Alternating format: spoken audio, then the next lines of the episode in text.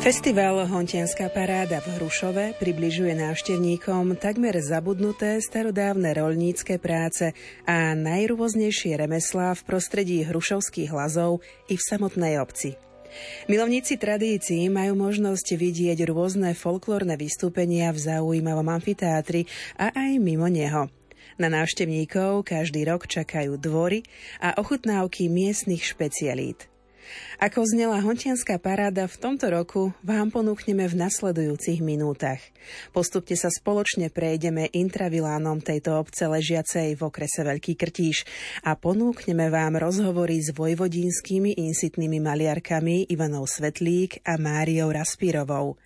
Zavedieme vás do Hrušovského dvora, kde nájdeme pani Annu Benkovú. Prejdeme sa jarmokom a ponúkneme vám rozhovory s Kristínou Rožňovcovou, Nadeždou Knapekovou a dobrovoľníkom Žoltom. Nož a k mikrofónu Rádia Lumen sme si pozvali aj garanta folklórnych programov Jana Brloša a starostku obce Hrušov Máriu Augustínovú.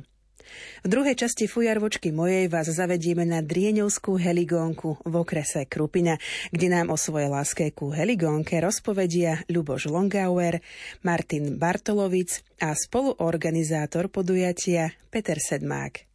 Na záver ešte pridám dve mená. Od techniky príjemné počúvanie praje Marek Rimovci a od mikrofónu pozdravuje redaktorka Mária Trstenská-Trubíniová. Nech sa vám dobre počúva. Hore háj, dole háj, zamenená cesta. Hore háj, dole háj, zamenená cesta. Keby ja vedela, nebude nevesta. Keby ja vedela, nebude nevesta.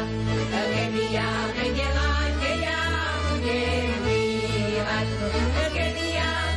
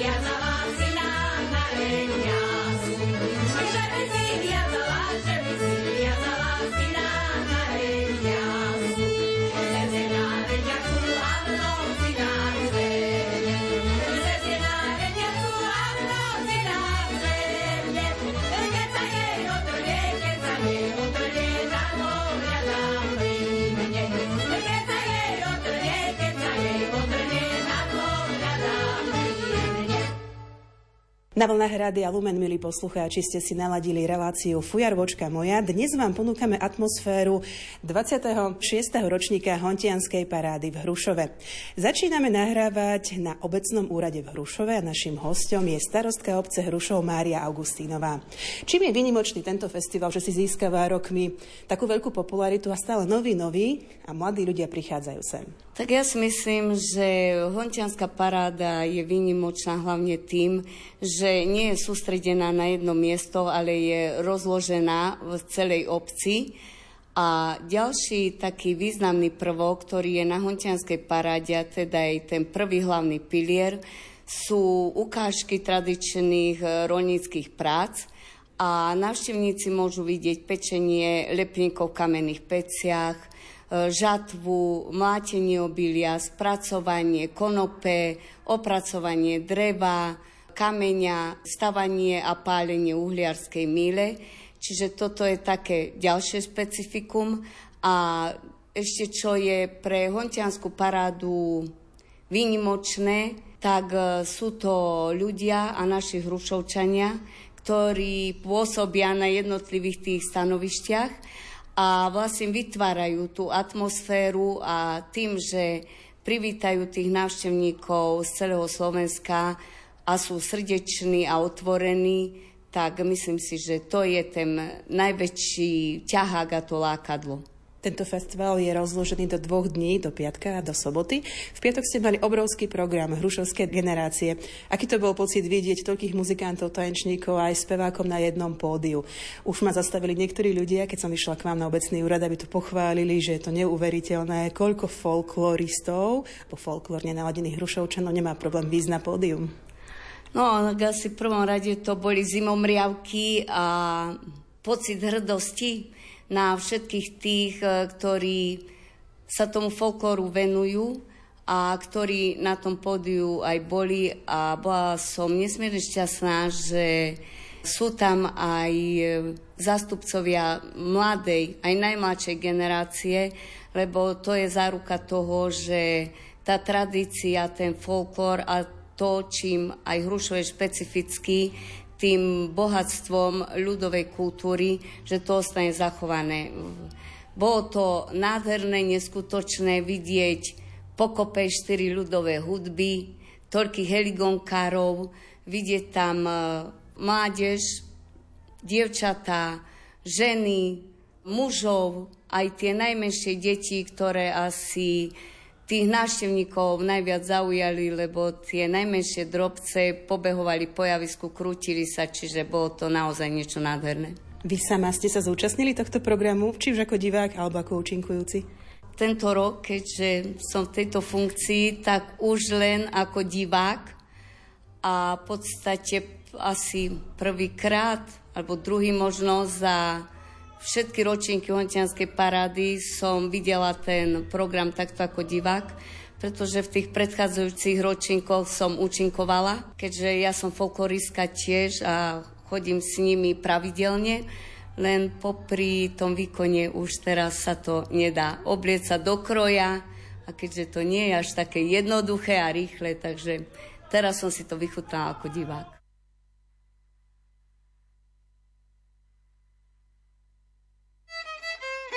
Thank you.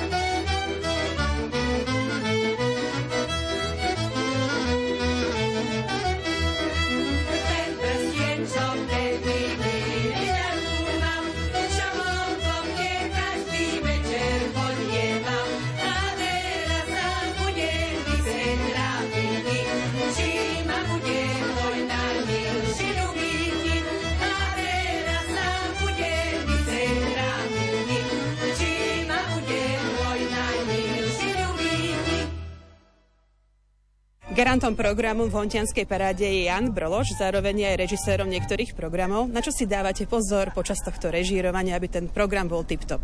No tak v prvom rade to musí byť program, ktorý je príslušný tomu regiónu, skadiaľ pochádza súbor alebo skupina, a potom, aby to aj vyzeralo, aj počúvalo sa tak, ako sa patrí.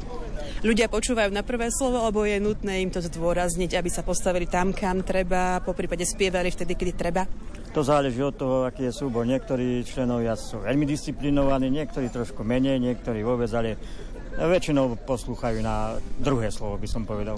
Toto je 26. ročník Hontianskej parády. Zmenili sa tie folklórne hontianske kolektívy, keď sa to začínalo, a teraz, po tých 26 rokoch? Ani tak neplatí tých 26 rokov, ako tie 2 roky, keď bola prestávka kvôli covidu. To bolo, v Lani to bolo ťažko rozbiehateľné, ale už sa to pomaličke rozbieha, takže sme približne už na tej úrovni, ako bolo pred covidom, tak aj na začiatku celého podujatia, čiže pred tými 26 rokmi. Je nutné mať generálku? Prečo ľudia nejdú rovno a neukážu tak autenticky, čo je v nich? Tá generálka je dôležitá najmä kvôli technike, pretože sa musia ľudia nazvučiť, muziky sa musia nazvučiť, aj kvôli priestoru, pretože priestor amfiteátra je iný ako oni, kde majú skúšky doma, takže musia sa prispôsobiť tomu priestoru, ktorý je na amfiteátri. Včera som sledoval váš program ako stream. Čo hovoríte na túto novú módu? To záleží od povahy toho diváka, pretože ak niekto chce zažiť tú atmosféru, tak musí byť na tom javisko a televízor, len televízor. Tichý vetrík po doline povieva, už sa cena od mamičky odberá.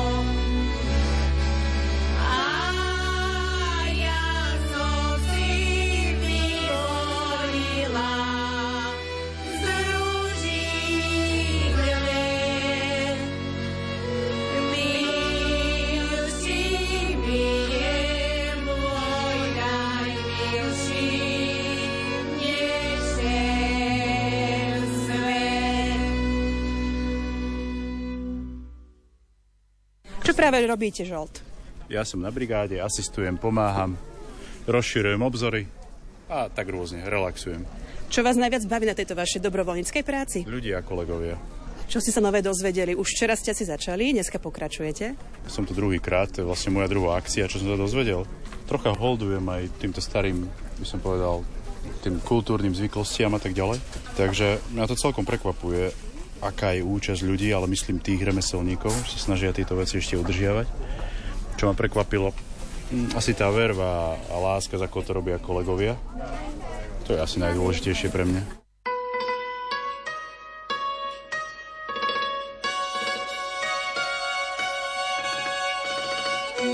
Rádio Lumen. Rádio s príchuťou folklóru.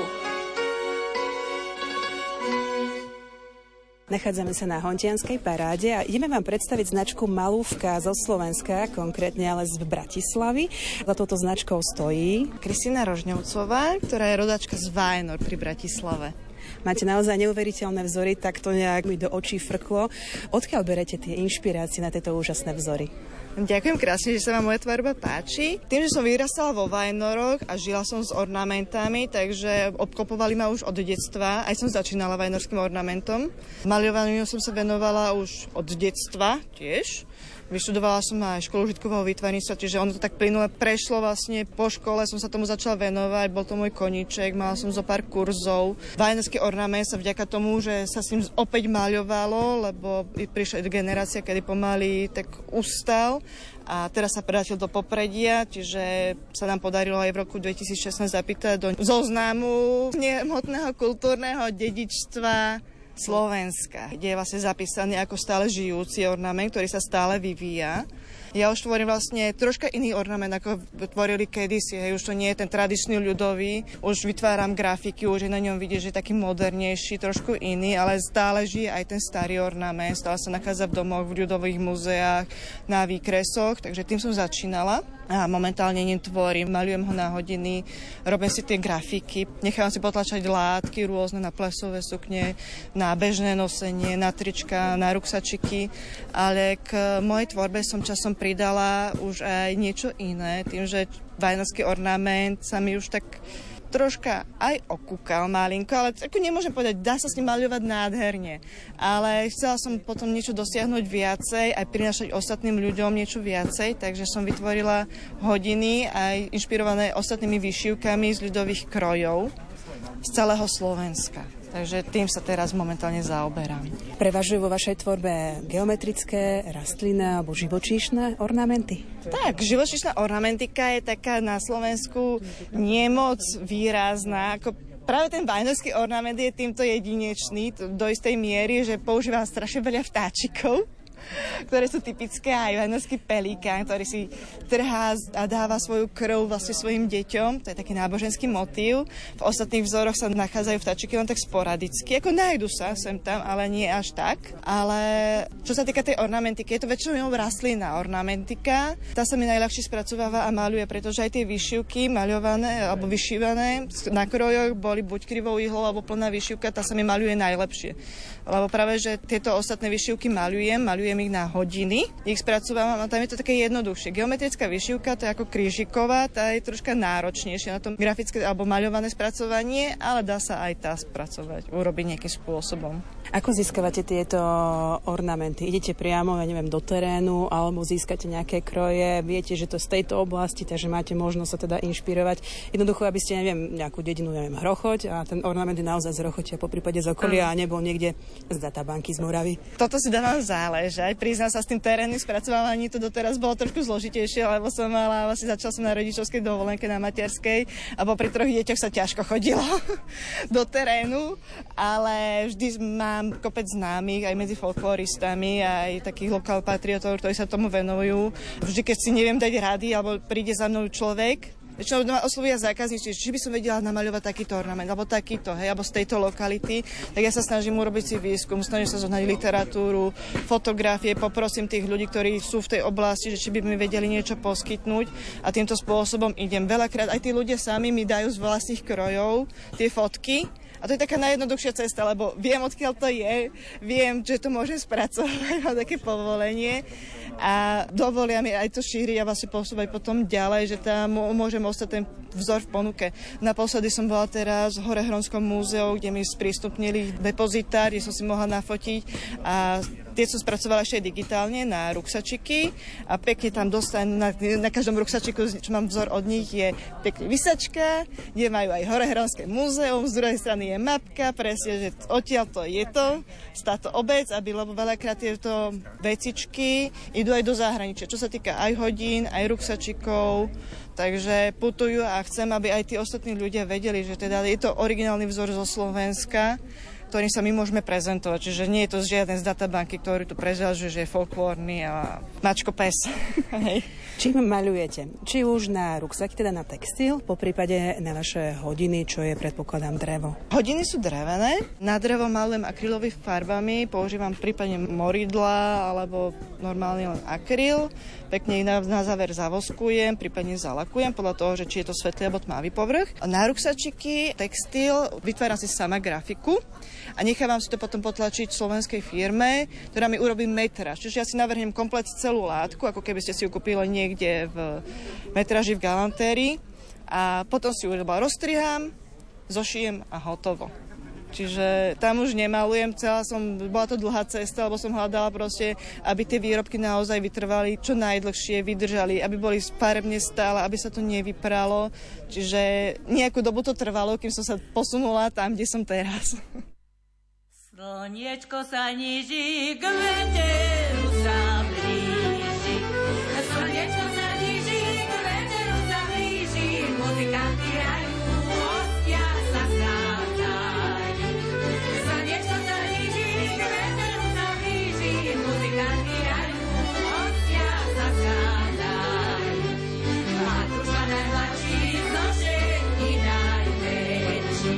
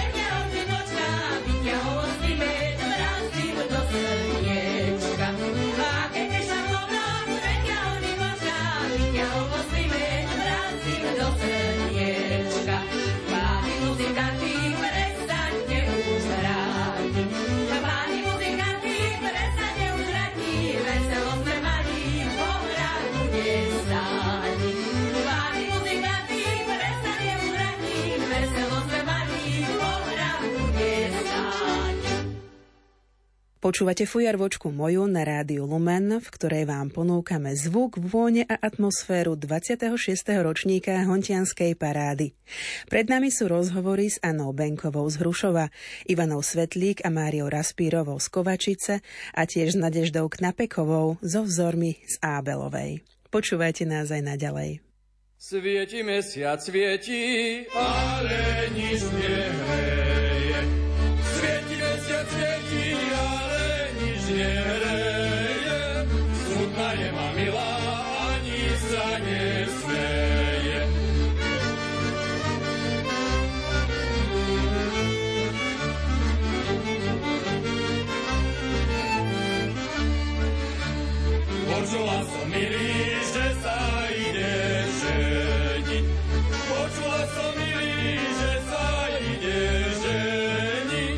že ja tvojou milou už viacej nesmiem byť.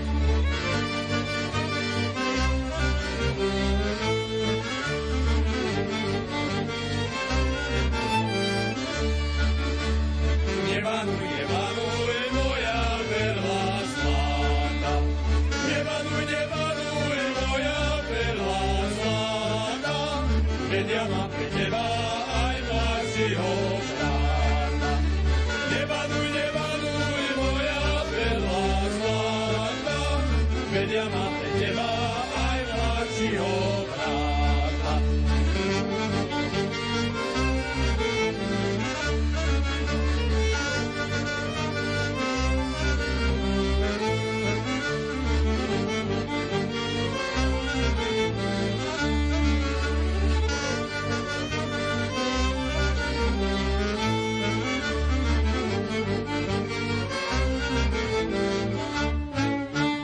Čože ma je milý po tvojom bratovi, čože ma je milý po tvojom bratovi, keď ma moje srdce len za tebou boli.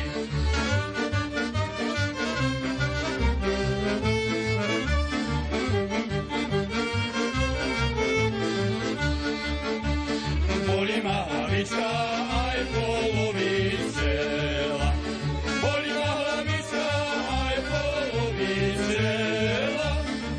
počívala susedovi čela.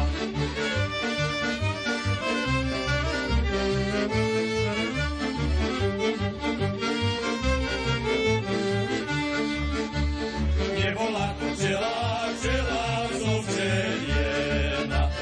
Nebola to čela, čela zovčeliená.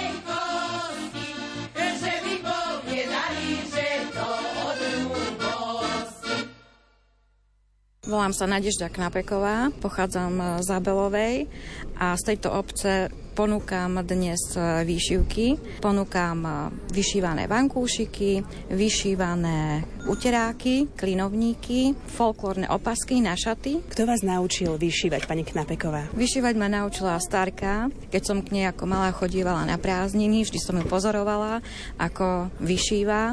Vždy mala niečo rozvyšívané na ráme a vlastne ona ma k tomu priviedla. Takže prvá učiteľka bola ona. Tu v Honte sa vyšíva krížikovou výšivkou od opaku. V Abelovej sa ako vyšíva? V Abelovej sa vyšíva aj krížikovou výšivkou. Väčšinou sa teda používala na chlapské košele a ženy vyšívali kroje krivou ihlou. To znamená, vyšívali oplecká, mondoly, pásy, zástery, ľajbíky, všetko bolo vyšívané krivou ihlou. Aké sú typické vzory, ornamenty, ktoré nájdeme na abelovskom kroji? Tie prvotné vzory boli geometrické a postupom času, ako sa vyvíjali, tak to prešlo do kvetov. Takže geometrické rastlinné motívy. V Stredoslovenskom múzeu je jedna košeľa, ktorá je krásne vyšitá a sú tam anieliky dokonca. Takže takéto ornamenty, ako keby ľudské postavičky, možno nájsť na vašom kroji? Na ženskom kroji nie, ale na tých chlapských košeliach tam sa používali teda aj náboženské motívy, aj zvieracie motívy sa tam používali. Pani Knapeková, čo je najťažšie v rámci abelovského ženského alebo mužského kroja alebo toho detského vyšiť? Tak všetko má svoje špecifika. Samozrejme, najťažšie je asi mondola, sukňa, lebo tá má teda metrážne je najväčšia. Oplecko, aj to je veľmi veľké. Takže dosť dlhú dobu to trvá, kým sa to vyšije. Ste oblečená v ľudovom odeve. Poďme našim poslucháčom, ktorí vás ale nevidia, len počujú, predstaviť tento váš kroj. Z čoho sa skladá? Kroj sa skladá z ľajbíka, z kosičky, z oplecka, z pásu vyšívaného, zo šaty a mondoly a pod tou mondolou sa nosievali aj dve, aj tri spodnice podľa toho, aká žena bola v bokoch štíhla alebo aj nie. Vy sama sa viete obliecť do kroja, či vám treba, aby ma niekto pomohol?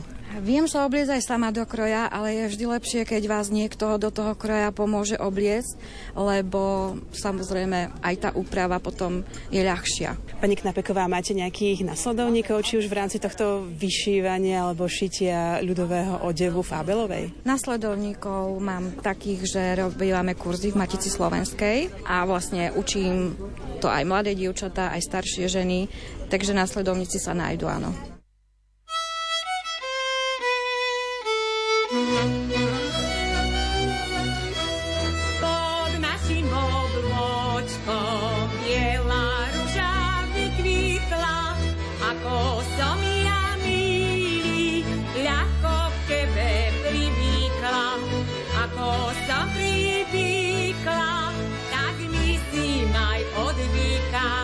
Keď si začal milý,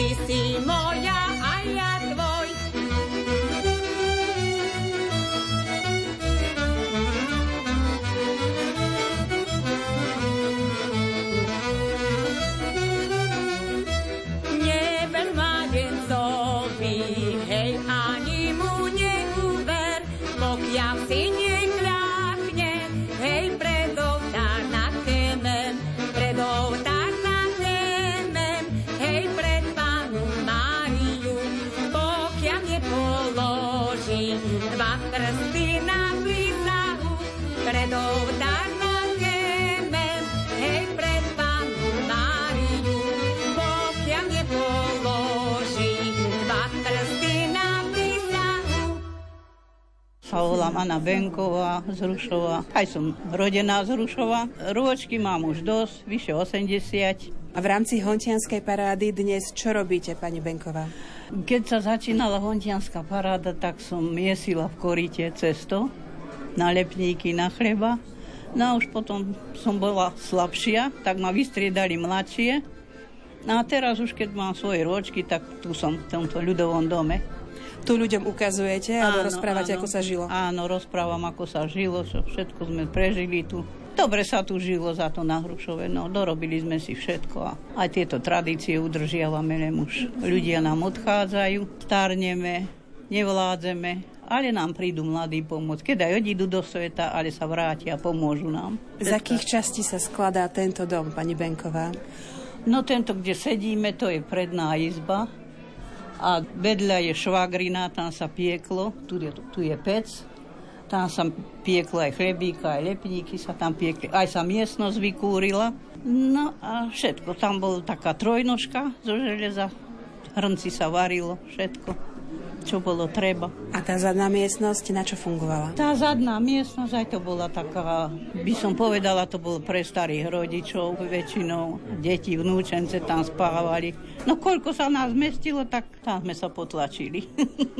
Pozerám, že v tejto miestnosti máte ešte aj vianočný stromček.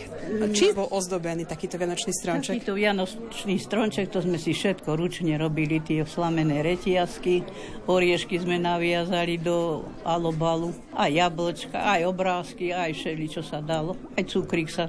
Keď bolo, tak sa dalo. A keď nebolo, tak bolo aj bez cukríkov. No. V takýchto domoch boli aj kríže? Modlievalo sa taký náboženský život? Áno. Na štedrý večer sme sa celá rodina okolo stola modlili. No a to už bez toho sme nesadli k stolu večerným. Takže tak modlili sme sa. A vy ste žili celý život na Lazoch? Potom ste chodevali v nedeľu do kostola do dediny? Áno. Ešte 6 kilometrov každú nedeľu pešo.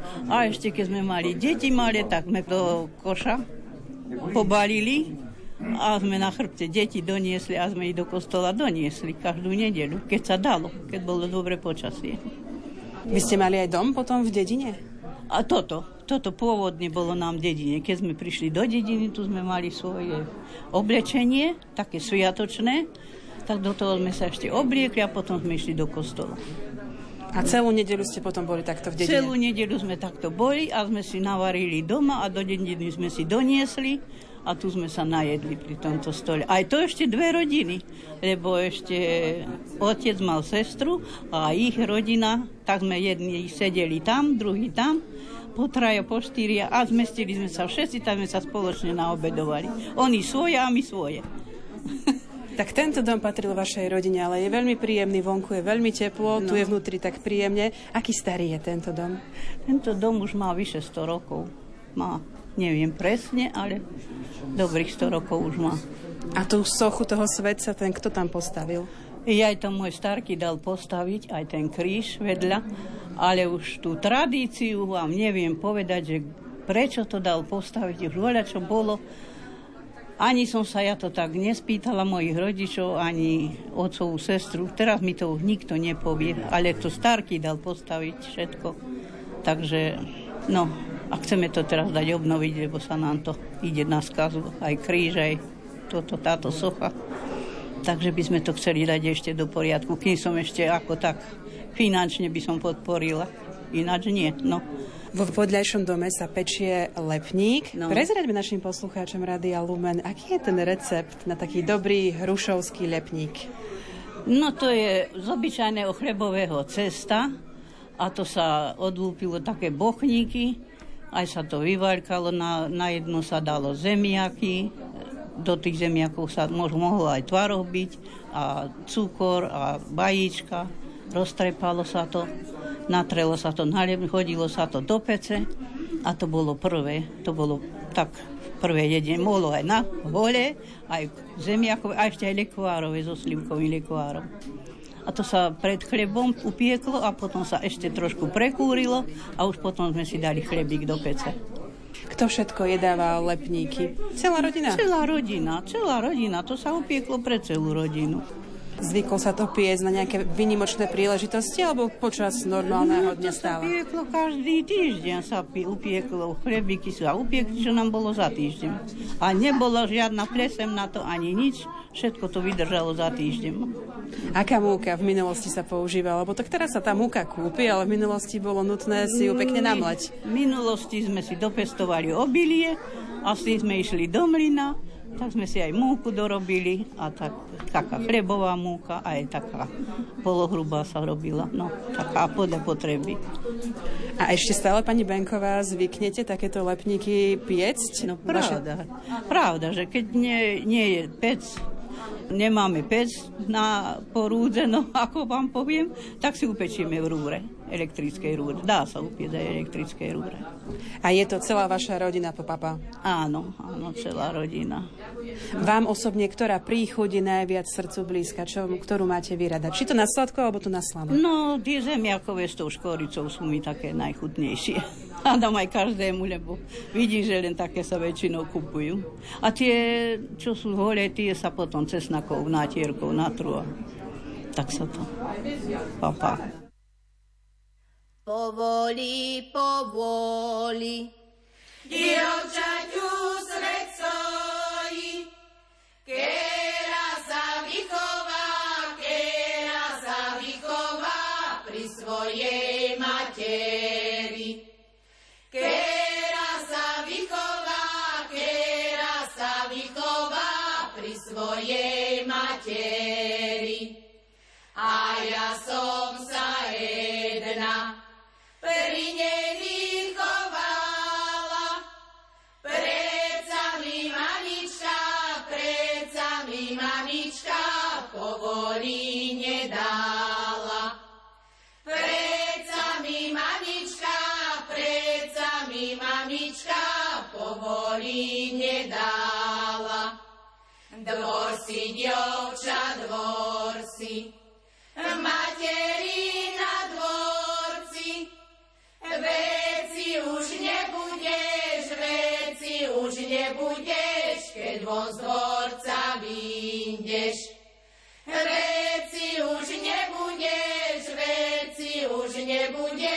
keď von z dvorca vyjdeš. Keď som si začala najlepšie tvoriť, tedy mi začali jarmičke robíti. Tedy mi začali jarmičke robíti. Jarmi mi nerobte, tiaľ vám nebudem. Jamu mi kopajte, radšej do nej ľahnem. Jamu mi kopajte, radšej do nej ľahnem. Jarmi mi robili, ja som nechcela. Jamu mi kopali, do nej som neľahla. Jamu mi kopali, do nej som neľahla.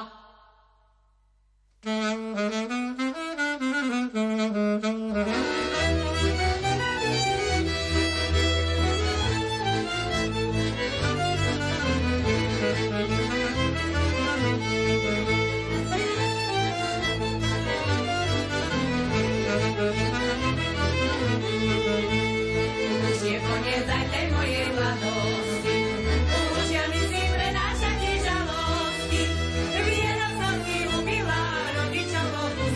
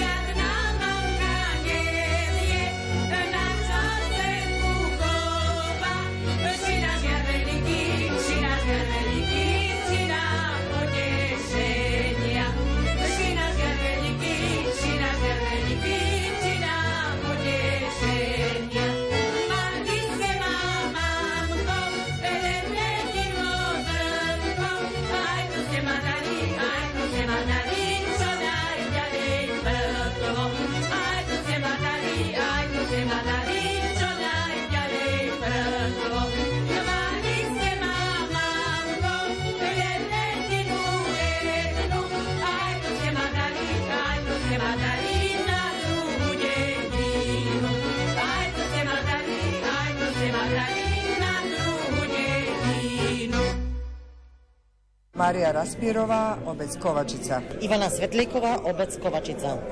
Milí poslucháči Rádia Lumen, došli sme v rámci Hontianskej parády festivalu v regióne Hont aj do bývalého kultúrneho domu, kde sa nachádza aj výstava Kovačickej Incity.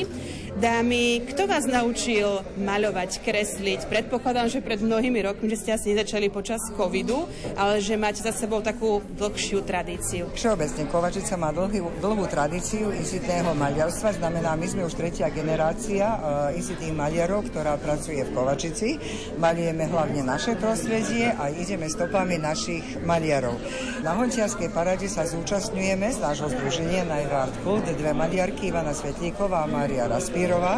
Ivana Svetlíková má prekrásnu výstavu Staré remeslá v Srbsku a Mária Raspírová, to je ja, maľujem svoju Kovačicu, moja výstava sa menuje Domov. Maľujeme pomerne dávno, ale vždy máme niečo nové, už podľa toho, kde maľujeme, aj k akej tematike sa prispôsobňujeme. Pani Svetlík, vy máte aké témy, ktoré vy zvyknete maľovať a ktoré vystavujete zároveň dnes v Hrušove? Takto, čo sa týka mojej tvorby, ona je viazaná za jednu dievčinu, ktorá má veľmi dlhé nohy. Ide o to, že ja som tanečníčka, bola preko 20 rokov, tak keď sme si obliekali naše sukne, ktoré sa na široko, vždy to vyzeralo, že mám také malé, tenké nožičke. Tak som si len tú moju babu, ktorú menujem Frajla, len som ju ešte vydlžila, aby to malo nejaký efekt, že sa to môže zapamätať dobre, kto to maľoval. A tentokrát na tejto výstave moja Frajla prezentuje staré remeslá.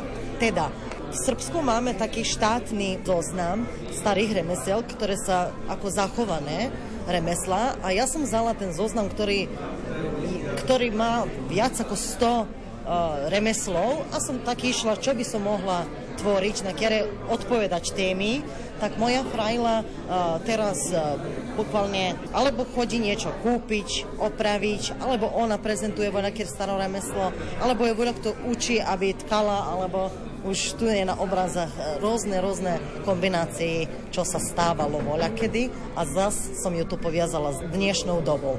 Naši maliari prvej generácie maľovali to, čo videli okolo seba. My sme, Marka už povedala, tretia generácia, teda keď to pozriete, my nemôžeme maľovať voľakedy, ako sa močili konope, lebo to sme nedožili.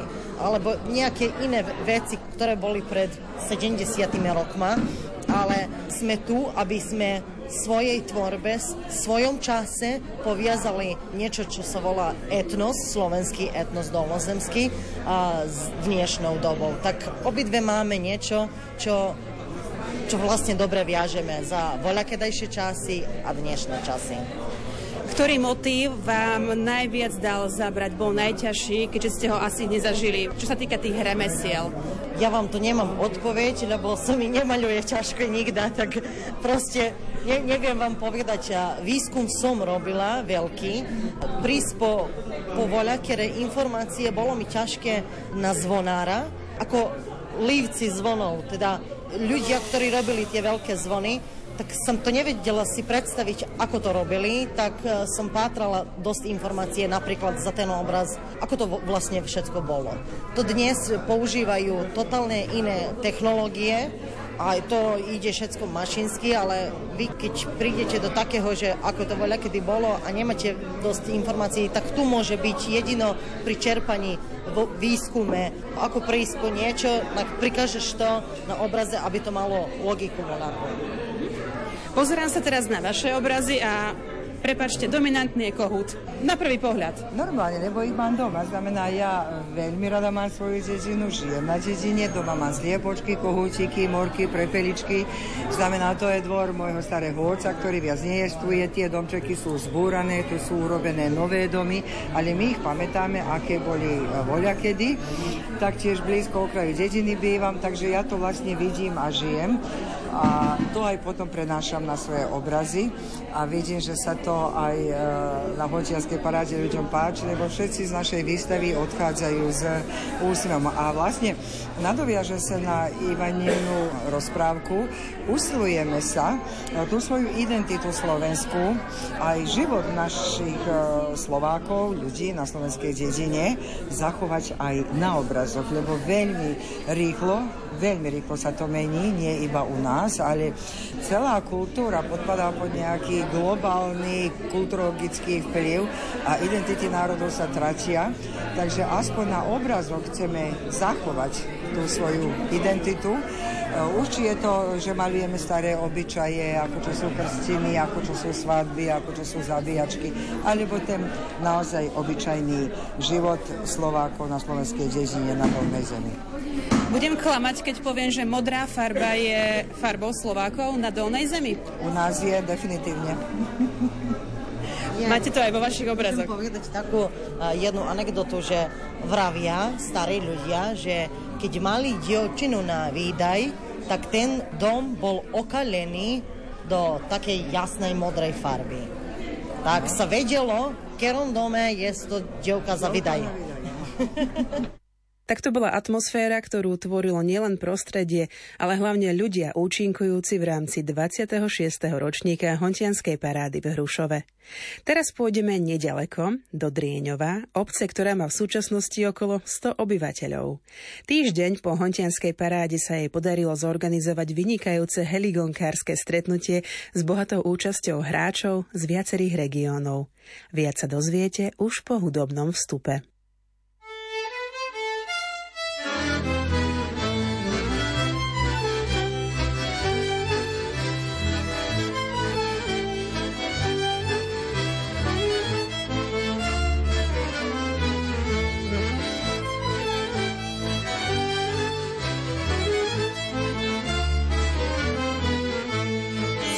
Ostávajte, otec, matka, čo ste ma chovali od malička. Za to sa vám pekne poďakujem, sa vám ja z domu vystupujem.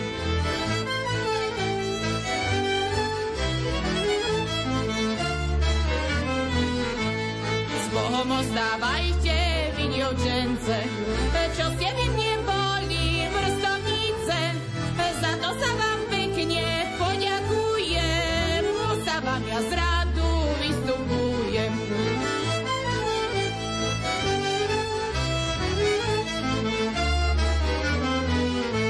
S Bohom ostávajte, vy mladenci, čo ste vy mne boli tanečníci. Za to sa vám pekne poďakujem, sa vám ja z tanca vystupujem. Za to sa vám pekne poďakujem, sa vám ja z tanca vystupujem. Ani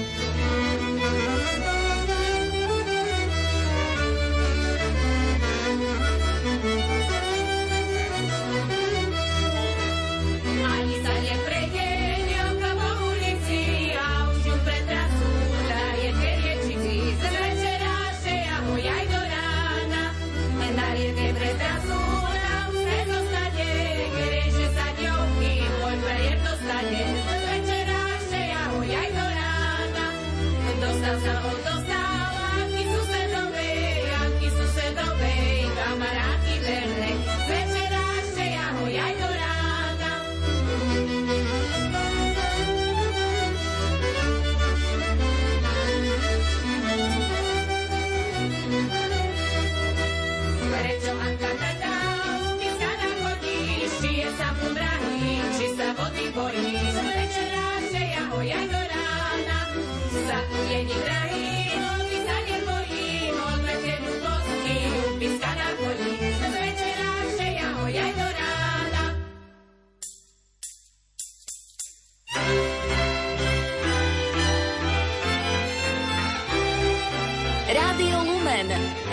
S príchuťou folklóru.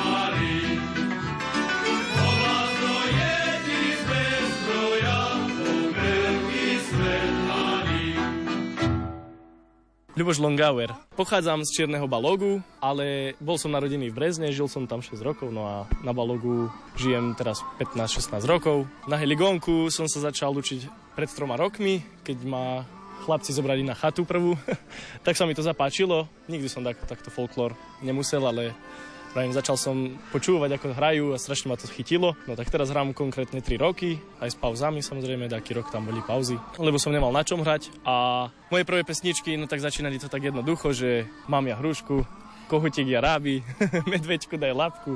Kto ťa učil hrať na heligónke? Z CDčok alebo od nejakého tvojho kamoša? Na heligónke to bolo tak, že ja som chodil po chatách s kamarátmi a je to vtipné, ale tam oni keď pospali, tak ja som si hral. Som sa učil, kým oni spali. No a takto som sa naučil. A pomaly už časom, tak som si aj všímal, že ako hrajú aj CDčka, samozrejme videá, na YouTube, všade takto. Po prehliadkach som chodieval, kde hrávali. Vždycky som si všímal, no a skúšal som doma. Samé to prišlo. Koho rád počúvaš, keď máš na výber buď CDčka, alebo takto naživo, keďže sa nachádzame v Drieňove v okrese Krupina a je tu akurát Drieňovská heligónka 8. ročník? CDčka počúvam, no tak všeobecne, takto ľudové. Zohnal som si CDčka skadekoľvek, spod Poľania, aj východ mám, všeobecne ľudovú hudbu. Bola to pre teba veľká investícia kúpiť si heligónku, predsa len nestojí to asi 50 €? Tak akože investícia bola to veľká, ale pracoval som tedy v Nemecku, takže som si na to našetril. Teraz druhú heligónku som si kúpil, ale musím poďakovať rodičom svojim, lebo mi pomohli pri kúpe toho. A bola to dosť veľká investícia, ešte kroj si musím zaobstarať, ale aby som mohol chodiť takto. Ale teraz si v kroji, v Čiernobalockom? Áno, som v Čiernobalockom kroji, ale tento konkrétne mi požičal kamarát, s ktorým som vystupoval tu. Čo ti dávajú takéto prehliadky? Dávajú mi strašne veľa kontaktov, učím sa od druhých, ja nevidím v tom žiadnu konkurenciu, ja proste, každý si hrá svoj štýl a to sa mne páči, že si posluchnem každý jeden štýl a z toho si dám dokopy to, čo sa páči mne.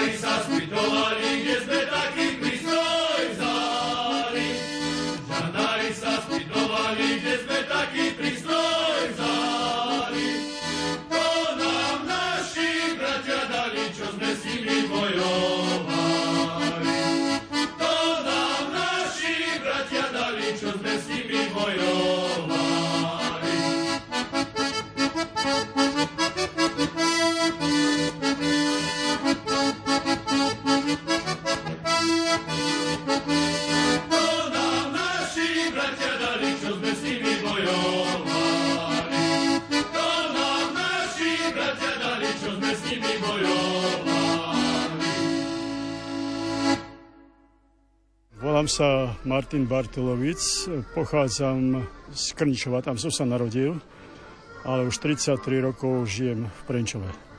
Kto vás naučil hrať na heligónke?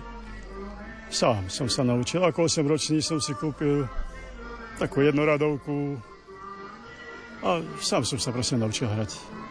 Pamätáte sa, aké pesničky ste sa učili hrať?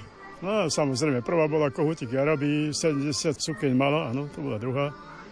A také jednoduché, tie, čo sa dajú na nejakých 4 gombičkách zahrať. A kde ste hrávali v tých časoch? No to bolo, som mal 8 rokov, tak nikde. Keď som nastúpil do základnej, teda 9-ročnej školy v tom čase, starý otec mi kúpil husličky, na tých som sa učil asi 2 roky, ale nejako to nebavilo.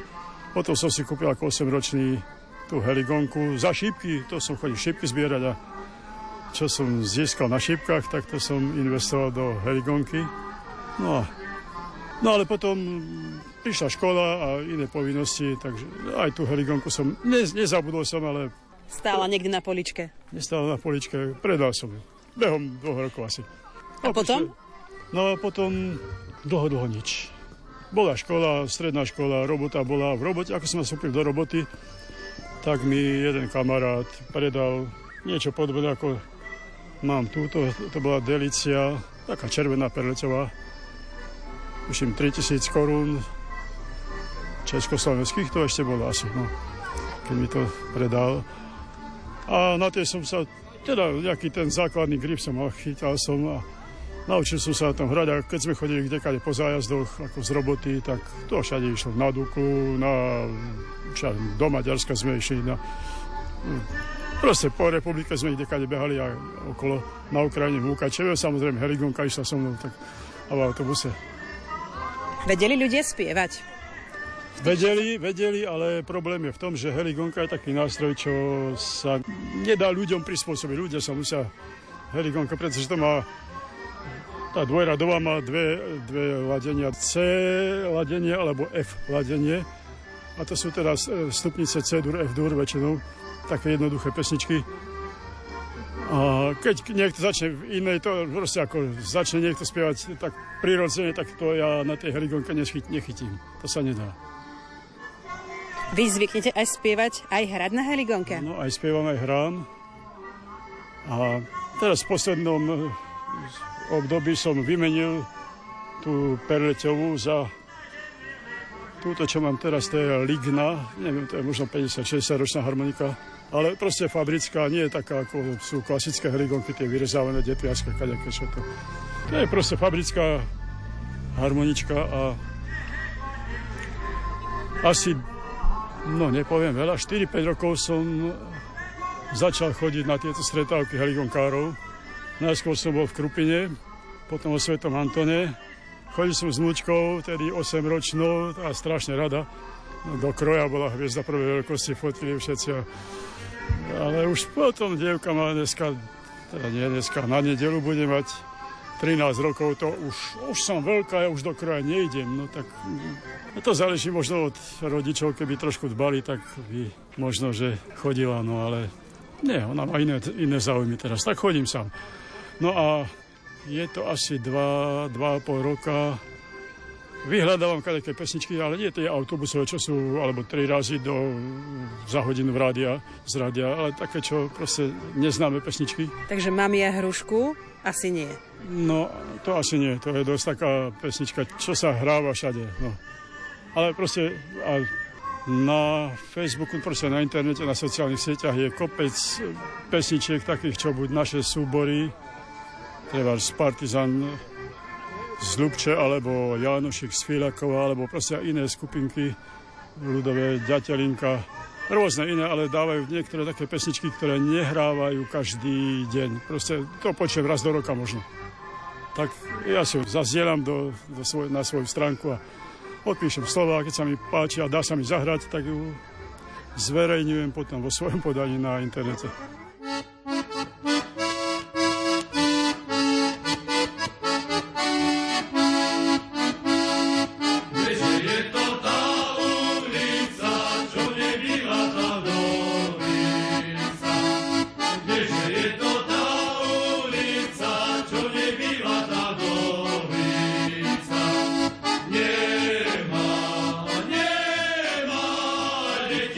Muža, ale rozkvitá go.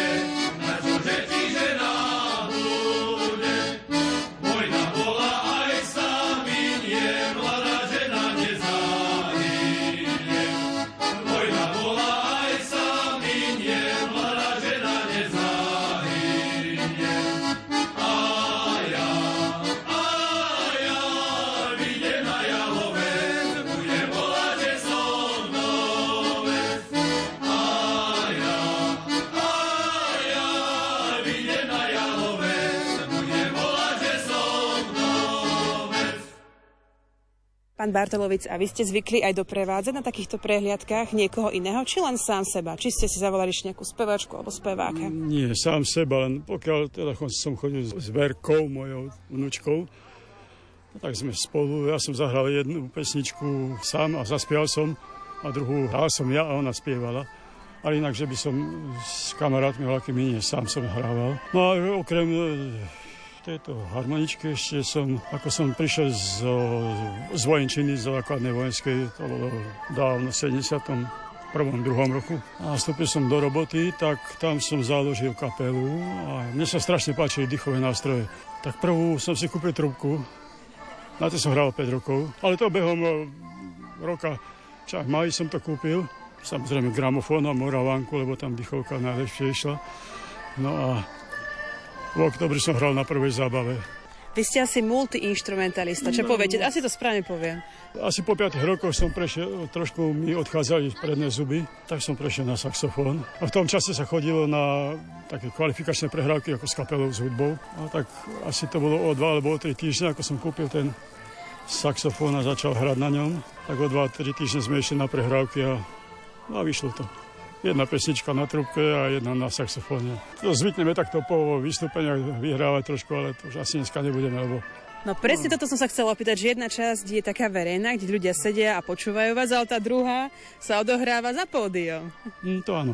Napríklad pred týždňom na Hrušove, ja som vystupoval na tom malom pódiu v dedine pri Vežičke. Áno. Tam sme mali od 1/4 na 2 do 3/4 na 2 takú, no proste program, náš súbor celý, ako Prenčovský, no sa tam vystriedali a mne ostalo nejakých 8 minút na konci toho vyhradeného času, tak tam som hral 3 pesničky.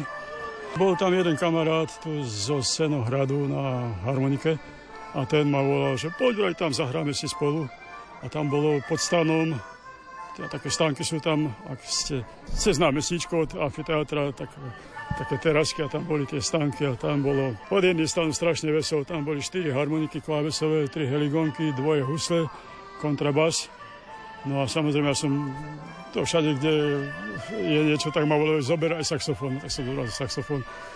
No a v druhej do pol 8 som sa tak nafúkal, že som pomaly nevládal ani jesť, ani piť, ako bolo ústa zapuchnuté pomaly.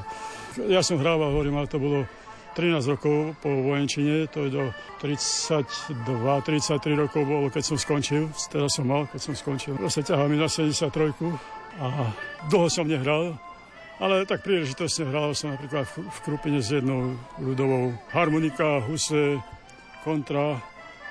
kontrabas a saxofón, to sme hrávali asi 2 roky. A potom sa to rozišlo, aj pomerali chlapci, lebo to boli takí vrstovníci, možno aj starší.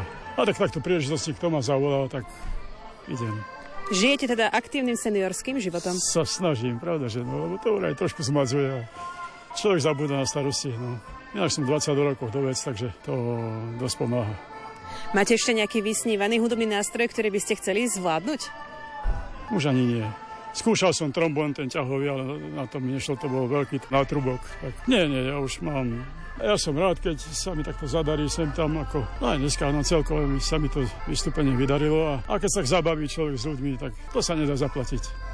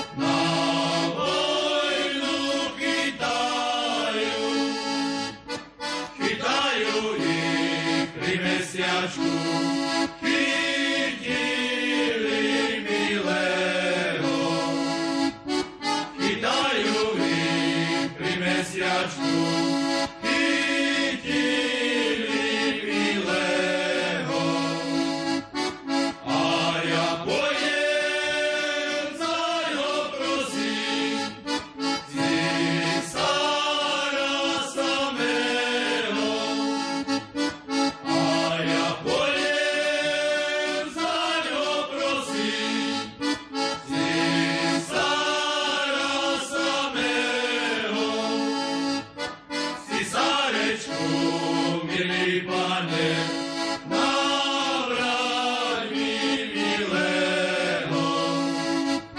Císarečku, milý pane, navráť mi milého. Bo mi pukne srdce moje,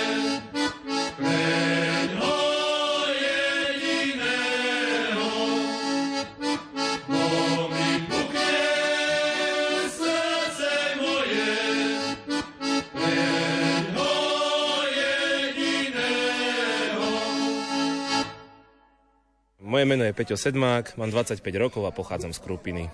Na Drieňovskej heligónke spĺňam funkciu jedného z hlavných organizátorov a zároveň aj ako moderátor. Približne koľko účinkujúcich dnes vystúpilo v Drieňovskej heligónke v 8. ročníku? Dnes sme mali, ak počítam všeobecný počet účinkujúcich, tak niečo cez 35, ale samozrejme boli to aj skupiny, ktoré teda tvorili spevácka zložka Vartovka a takisto aj bzovskí seniori, ale vystúpení, čo sa týka čísel, bolo 27.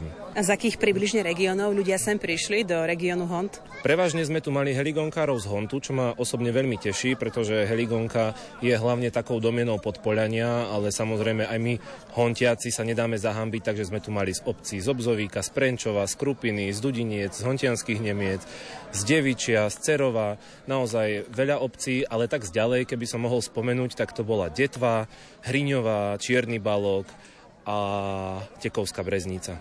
Ty sám aj hráš na heligónke, ale zároveň si aj moderoval, takže mal si šancu vystúpiť? Ako moderátor som sa dobrovoľne, nedobrovoľne sám nanominoval na hranie. Samozrejme som heligónkár, takže som si ja ako moderátor vytvoril zázemie na to, aby som mohol aj ja vystupovať. Uviedol som sám seba, no ale to v dnešnej dobe je úplne normálne. Ja ešte doplním, že odev z obce Drieňovo zaraďujú odborníci do tzv. Cerovského variantu. Okrem Cerova a Drieňova tam patria ešte obce Čelovce, Čabradský Vrbovok a Opava. Spoločným menovateľom obyvateľstva bolo evanielické vierovyznanie. Ženský a mužský tradičný odev sa tam prestával nosiť po prvej svetovej vojne.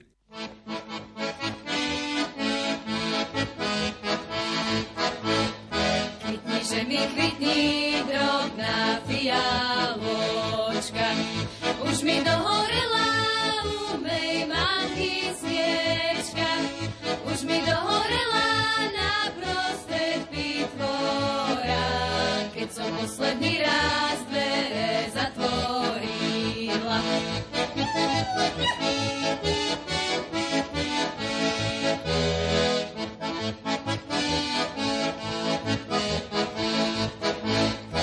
Ťažko bude, ťažko tej mojej materi. Bude ma spomínať pri každej večeri, pri každom obede, kde sa tá jej Janka ponevierať bude.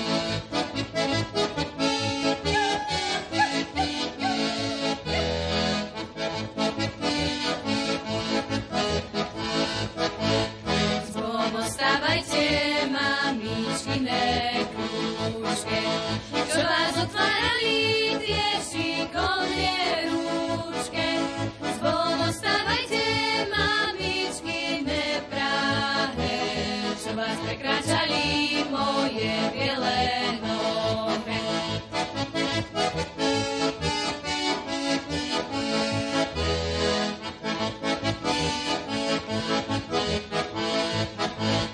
Slaviček neorie, slaviček neseje, vyletí nad horu, zaspieva vesele.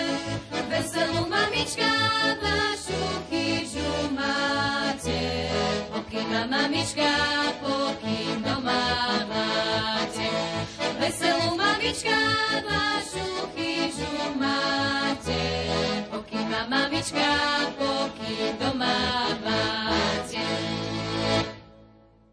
Verím, že sa vám dnešné vydanie Fujarôčky mojej pozdávalo a budete nás počúvať aj naďalej. Pohodu pri rozhlasových príjimačoch pri počúvaní našich ďalších programov vám prajú technik Marek Rimovci a moderátorka Mária Trstenská-Trubíniová. Do počutia.